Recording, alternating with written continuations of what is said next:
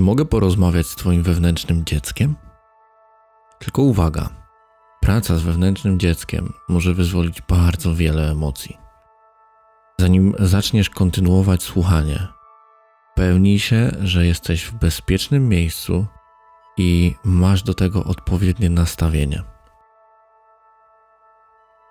Ok, zaczynamy. Cześć, maleństwo. Przykro mi, że musiałaś poradzić sobie z tak wielkim bólem. Nosiłaś w sobie tak wiele trudnych uczuć. Mogłaś czuć się winna, zła, zawstydzona albo przestraszona. Mogłaś odczuwać nawet nienawiść, mogłaś czuć wstyd, obrzydzenie samą sobą.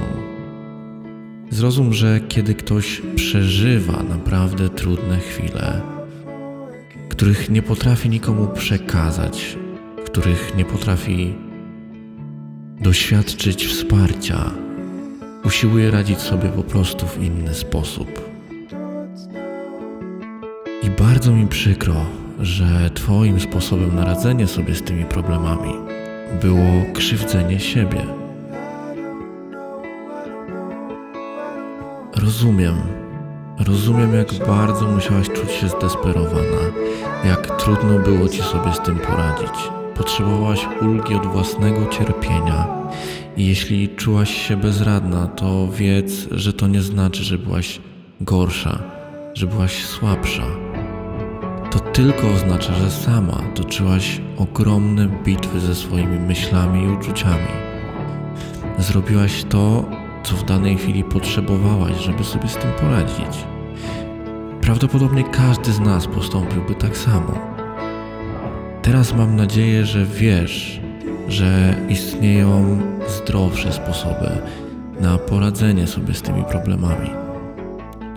Jesteś bardzo silna i doskonale rozumiesz, że uczucia, które wtedy były, po prostu musiałaś odczuć.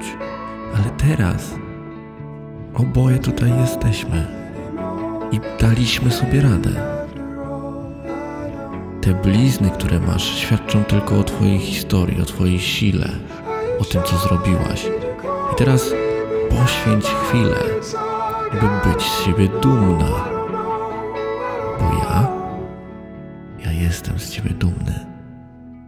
Jesteś moim ulubionym małym wojownikiem, który walczy o swoje dobre samopoczucie. I teraz chciałbym, żebyś zrobiła coś, co sprawi, że poczujesz się dziś szczęśliwa. Zasługujesz na to, by czuć się szczęśliwa. Więc idź i życz sobie wspaniałego dnia.